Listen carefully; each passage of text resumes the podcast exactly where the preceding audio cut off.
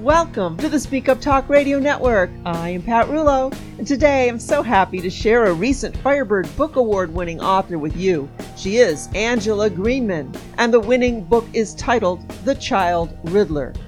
Angela is an internationally recognized communications professional. Her intense career has spanned the spectrum from community relations in Chicago to U.S. and world governments' public communications on nuclear power.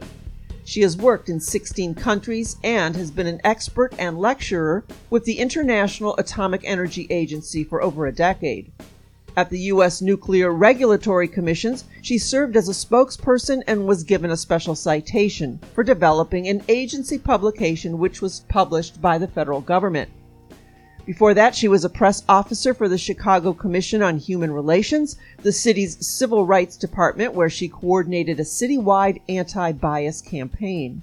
She has traveled the world, and now her imagination is devising plots for future novels that will feature more of the exciting places that she has been. And this is just an abbreviated bio. There's so much more, and I hope we find out. So let's get started. Welcome to the network, Angela. Thank you so much. I'm thrilled to talk with you. Now, I just really want to say it's admirable how your competitions support women and children in shelters who are going through hardships such as homelessness and domestic violence. And it really makes me happy through the Firebird Book Award that I had the opportunity to send some caring their way. Oh, thank you for saying so. I'm glad you appreciate it because they sure do appreciate it. The pillowcase seems like a real humble thing to send, but you've got folks that are displaced and scared and nervous, and here they are able to go to sleep on something that's pretty and happy, that's a gift from someone who they don't even know. And it's kind of that anonymity factor that really excites me. It's like, I don't know them, you don't know them, they don't know us, but here we are making this connection and hoping that they could at least dream of a better place in life for their future. So thank you for sharing. I appreciate you, and thank you for saying so. And I really want to talk about that for a minute because you actually took the words out of my mouth that I was thinking about, because I get teary-eyed when I actually think about your contribution of the colorful pillowcases, the sprays, the children's books. Mm-hmm. Because, like you said, to someone who has not been through what these women and children have, they probably don't realize how powerful these gifts are. But I have to tell you, I do. Mm. Because when I was a child, we were homeless for a while because of domestic violence and poverty. Oh. And my childhood was darkness, and I really felt isolated, frightened, shamed, and basically like an outcast. And those colorful handmade pillowcases really bring rays of light to the darkness they're going through. You know, like the rays of hope that somebody took the time to make something for them means that they're not alone. You know, they're not an outcast. Mm-hmm. And so it's been really interesting to me because of this award. Not only is it an honor, and I'm thrilled about it, but it made me think about a little bit about myself. Mm-hmm. And I like the colorful pillowcases, for example. I'm attracted to colorful things, and I like them around me. And I really began to think about maybe my desire to have color in my life is related to my childhood, that I need color around me. I seek it because it just is something so uplifting, and I craved it. And also the sprays. It's so funny. I have a few bottles of different fragrance sprays like vanilla or coconut on my bathroom counter. And every morning and at evening, I give myself a little spritz. And we were, you know, I was poor growing up. We couldn't afford anything like perfume or treat like that. But the sprays do make you feel better. You know, when I breathe in the scents, I feel like I'm on vacation. I'm relaxed. So I really think those sprays are important because you're giving for a moment to the shelter residents luxurious calmness from the terrible stress that they're going through. So I do think they're powerful. Oh, I just love you. Thank you. And maybe only a person who has gone through it can get it. I don't know. You get it on quite a deep level. I was talking with the folk who had bought some dilapidated homes in Detroit, and were turning them into shelters for trafficked women and girls. And they said, the one gal said to me that, you know, we get food donations and we get clothing donations, but there's nothing special, like you say, like a luxurious item, which to me doesn't seem like a luxurious item, which is, you know, a bottle of essential oil spray. But to someone who has nothing and is living on the streets in that horrible type of environment, and we put positive affirmations on the bottles, like happy, I'm fulfilled, you know, so that at least, that's wonderful. Yeah, at least you can make that mental connection with a positive verbal affirmation and a spray with an oil that coordinates with it. Simple gestures, but they do mean a lot. And the books, you know, sending children's books, mm-hmm. I can't tell you how wonderful that is to me, because I could spend an hour talking to you about how books saved my life as a child. The stories really showed me there was another world. The world I wasn't living in was the only world. And that gave me a lot of hope. You know, books are so powerful. There's a story for every need.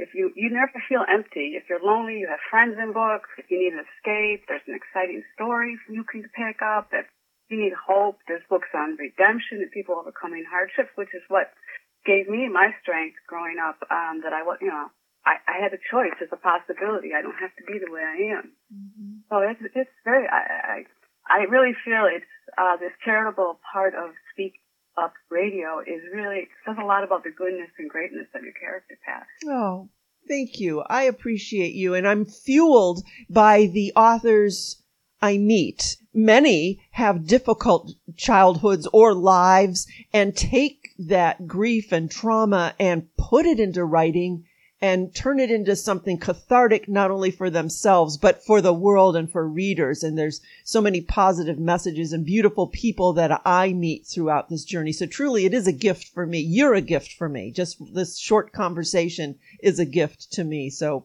thank you.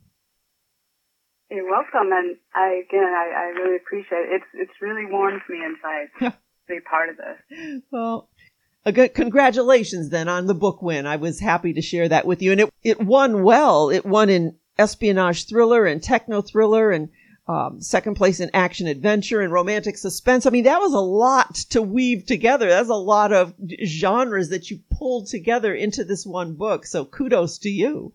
And I found it very interesting also is when I was thinking about your gifts. This book has also made me think about, again, how childhood impacts you in so many ways. I didn't even think till after I wrote the book, The Child Riddler, and I had to explain how the book came to be as an author, that I realized my main character, Zoe, she's a globe-trotting operative, a female-type James Bond, Jason Bourne. She really came from my dark days mm-hmm. childhood, because she was who I wanted to be when I was growing up. I wanted to beat up all the bad things in the darkness and get away from where I was. I wanted to travel. So I found that interesting, and I never even thought about that until after I wrote the book came to be. That is interesting, because your background clearly is an intense background. Some of those experiences actually influenced the writing of this spy thriller, The Child Riddler. Yes, it really did. I think it really all started because, like as I said, when I was a child, my childhood was so bad. I was about 10 or 11 years old, and I was failing grammar school, actually failing it because of all the things going on. And a wonderful teacher, I think she was an angel, she said, you know, Angela, if you do some extra credit book reports, I might be able to get you to pass. And I did. I did them. I found a whole new love. I found that in reading stories, again, like I said, I'm not alone, and I found that I love to write, and I love to share the stories. So I think that this teacher not only turned my life around and letting me pass, but she introduced a whole new world to me. So I learned, because I loved writing, that I wanted to get into communications. And so it's just a beautiful, tapestry when you think about all the little threads in your life and how they weave into something that you don't even expect. So true. And the power of just that teacher and the impact one person and a seemingly small gesture can make on a person's entire life, as it did yours. And so I grew up in Chicago, and I because of what my mother went through as a single parent, and the discrimination she went through, I had this passion for, civil rights and housing discrimination against women and all that type of thing. And so I went to work for the Chicago Civil Rights Department, the Commission on Human Relations, where I had the wonderful opportunity to work with people from diverse backgrounds on large-scale things like public meetings, events, press conferences, and I was a communications person there, so I did a lot of writing and events. And but after a while, I said, you know, I think I want to move into something a little more structured. So I went to the federal government. They were seeking somebody at the U.S. Nuclear Regulatory Commission for experience in dealing with the public. It's a highly technical agency, and they needed somebody to come in who wasn't technical, but they would train me, but who really could relate to people and improve their public meetings. And that's where I was. I was one of the handful of women public affairs officers, and I had worked on communications for 26 reactors in 6 states. Mm. And I did that for quite a long time, and I enjoyed it. But timing, you know, in life, these things, and I was an active communications professional in Central and Eastern European countries. We're going through the dramatic political change of communism to democracy, and there was a need for communicating with the media and the public. So I was able to work as an expert and workshop trainer for the International Atomic Energy Agency. And as you said, I worked in 16 countries. And I, of course, my book's world building came from all of this. But it's been a fascinating journey. Absolutely. I'm so happy you were able to share it in this spy thriller. Maybe give us a peek so our folks who are tuning in get an idea of what they might experience when they read your book. Certainly. It was published in July, so it's less than a year old, The Child Riddler, and it was my debut thriller. And I think for fun, rather than tell you a summary, I'm going to pose a few questions that were in my 1-minute book trailer. Have you ever wanted to be a hero? What if you had to take a drug to make you that hero? What if you had to stop taking that drug to save yourself?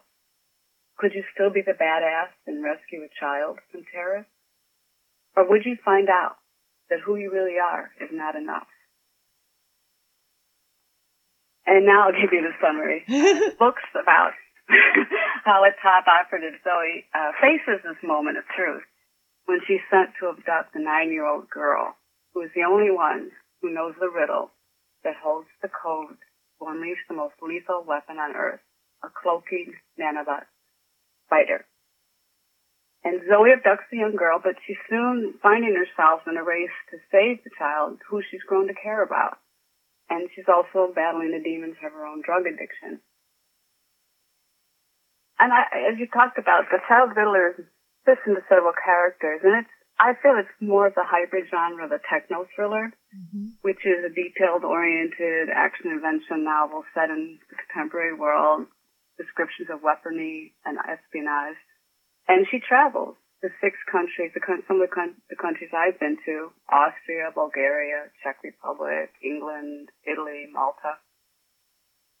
And I really did have an interest in technology that came from being at the U.S. Nuclear Regulatory Commission, where I attended nuclear engineering courses and some technical meetings, and I learned to be interested in the future. And I really am fascinated by the future technology of warfare, weaponry, especially nanotechnology, which is the manipulation of matter on an atomic scale, and that appears to be the future of warfare. Countries are spending billions of dollars into researching programs on cloaking. And if you think about it, the smaller it is, the more portable it is, the easier it is to hide it. And to me, what is invisible is terrifying. Mm-hmm. So for The Child Riddler, I chose the cloaking spider bot. I figured an invisibility weapon would be something that global military power spy agencies would want to get their hands on. Thus, you have action in this story. Fascinating. I've been reading lately about the Philadelphia experiment, about making ships invisible and using electromagnetic frequencies to make naval ships invisible. The spider bot in the book has a coating that's made of metamaterials, like microscopic structures that bend light waves, detouring them around the object, creating the illusion of invisibility. And you'll see that a lot of countries are developing, trying to, cloak, so when the soldiers are in the field, you're not going to be able to see them. It's just a very fascinating area. Yes, that's one aspect of my book. The other one is the diversity of people and cultures. And I found, of course, through my travels, international travels, that's another whole area that was very profound for me. And I tried to bring that in my writing, how everybody is has a vividness and they have they're complicated. People are complicated. There's a lot of different textures to them. So I really focused hard on that, and I don't want to write about the same characters, looking the same way, talking the same way. And I also have a lot of strong women in my book because, again, I really want to celebrate strong women because I know how hard it is to be. So that's kind of the hybridness of the book, mm-hmm. I think. And I'm so happy that our award for you was reflected in your desire for the hybrid experience, in that it won things like espionage thriller and techno thriller, and yet romantic suspense. I'm happy with that. Of course, you always talk about, people say, well, I love these, you don't need to do the romance. All right, that's nice that you have romance in there. So you really do have to write what you want to read. Because it's been interesting, the feedback and the reviews I have. But I'm pretty happy that everybody seems to be really enjoying the detailedness of my book, which is part of the technical thriller and the action. Mm-hmm. And writing action is very, very difficult because to me it's like a jigsaw puzzle. You have to, if they do this, then this will happen, then this, and you have to make it believable. So it was very difficult. A challenge for you, too. That's good, though. You, as a writer, you want to be stretched. Absolutely. Mm-hmm. Was there much research involved in the writing of this book? Oh, yes, extensive mm-hmm. amount. Because of my background, I knew where to really seek and look for things. But, of course, as you say, the whole span of cloaking and nanotechnology is so wide and widespread in so many different ways. So I had to really narrow down what I wanted to do and how to bring that technical information into a way that fit into the story and didn't bog it down. So yeah, it took a lot. I think 50% of the book absolutely was research. It was research. Mm-hmm. So your writing process, do you write full-time? Are you still working? How do you fit that in? The pandemic pretty much ended my international work. Yep. And that was good timing. I know many authors, I listened to your podcast, and many authors have said the same thing. It was just kind of a life-changing moment. And I said, I've been working on this. The Child Riddler took probably over 10 years because I was working, and I could go months without writing anything when I'm researching on what I'm doing for other countries. And I could write for 2 months and not write for 4. So... and I decided to do it full time and spend at least several hours a day if I can on it. Mm-hmm. Are your two cats, Princess and Leah, are they helping you with the writing process? Oh, it's so funny. My one girl, Leah, she comes and sits on my computer chair and sits there and she purrs and purrs like, okay, it's good that you're going to write. And then if they're not in the background snoring, it helps. I know. I have cats myself, so it's a very comforting and peaceful way to work, isn't it? Oh, absolutely. And I love your, I'm going to listen more. I love your, is it 11 Cats uh-huh. podcast? And there was one that you did, I just, on dry food. And, oh my gosh, I ran to the bag I had because they're on prescription food. Burmese cats are very allergic. And I read the ingredients. I'm like, I'm okay. There's not too much of what she said in there. And then I said, I'm going to change. I'm going to try to get more meat and mm-hmm. Thank you for saying that. I hope that it does change the diet of some cats. Yeah, that was called my quibble with kibble. Right. When the first cat came up on my deck, I had never had cats, and so I ran to the store and bought a bag of Meow Mix, and I fed this poor little pregnant cat Meow Mix for several months before I had a knock on the head and said, wait, let me read these ingredients. And the first was like feed-grade cracked corn, and I'm thinking, cats are carnivores and obligate carnivores. Why in the world are we feeding them corn? That just doesn't even make sense. So that just sent me on my whole journey of studying nutrition in cats. And that kind of morphed into the podcast. So thank you for saying that. It makes me feel good. I loved it. I'm going to be listening to your cat podcast for sure. Oh, good. I thought I knew everything there was to know about cats, and I found out I didn't. Oh, I have a lot more up my sleeve, so yeah, stay tuned. Well, let's get back to your book, the character writing. Now, I know that Zoe is somewhat of kind of a mishmash of you and probably people you've known or want to be. The rest of the characters, how do they come about? Did you sit down to say, okay, this is how this character is going to look, or do they show up and create themselves? That's a very great question. I think it's a little of both. As I said, this evolved over quite a long period of time, but I am a visual writer, and I like to have at least one sheet where I just know what the character looks like. Mm-hmm. So I'll write down, you know, this tall, they weigh this much, they like to dress like this, or they have this color hair, and that helps me see them as real. And then as I write and get into the dialogue, I say, oh, that okay, they have a little personality. It's coming out here in this way. So, yeah, I kind of loosely figure out who they are because I want to visualize them in my head. Mm-hmm. I know, because I let them grow a little bit. That's it. So many authors say that they just take off and become their own people, and almost out of control of your hand, really. Yeah, it's amazing. Once the muse gets going, like, okay, that's their story, and you're just typing away. Now, you've received a lot of good feedback on this book as well. Yes, I've been really thrilled with the review and people talking to me about it personally. And it makes me feel really great because I'm getting the things that I was hoping for, that they couldn't stop reading it, they kept turning the pages, they loved the ending. They didn't know it was going to end that way, and they loved it. I mean, I'm getting all the things that you dream about as an author hearing, so it makes me feel really good. Mm-hmm. Are there any special ways that you're marketing this? How do you get this out into people's hands and build that audience so that you do get positive feedback? That's the thing, as an author, the marketing is. Fortunately for me, since I took a while to write the book, I did a lot of reading and studying of the publishing industry, and that's part of what I do professionally. I'm a big researcher and trying to get all the information I can, and I knew that it was going to be a thriller. It's what I wanted to write, so I investigated thriller groups, and there's a wonderful group, International Thriller Writers out of New York City, and they have a debut program for authors, and I signed up for that program, and they've been a wonderful support, and they have a Facebook group, you know, they do Twitter, all that.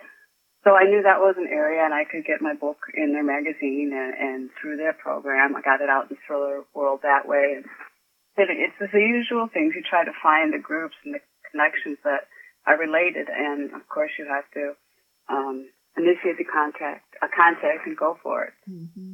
It's a lot, and if you don't come from that background, or if all you want to do is write, how do you even fit it in time-wise to get all of that done? It's quite a conundrum for authors, truly. Oh, it really is, and I struggle with that all the time. I mean, I have a marketing background, PR background, yes. So for me, the marketing part wasn't as hard, but the balancing of the time. Mm-hmm. You know, I'm writing my second book, and I have a tremendous amount of research because my plots are complicated on technology, and I'm trying to do all the research in the book, and there's like 10 Facebook groups I should be at, and there's like this and that, and I'm like, I just have to figure it out. It's a challenge. I actually, honestly, to tell you the truth, I get on the treadmill. I'm a gym rat person. I have to exercise in the afternoon, and what I do on the treadmill, I have to put that emergency thing on me so I don't fall off the treadmill. And I'm actually doing all my social media while I'm on the treadmill. Oh. That's about the only time I have. That's great, though, to multitask and, you know, get two things done at the same time. I love that. It's so boring on the treadmill, too. But I do, the great opportunity, too, is I get to listen to your podcast. I do that on the treadmill. Well, there you go. Treadmill away and keep listening.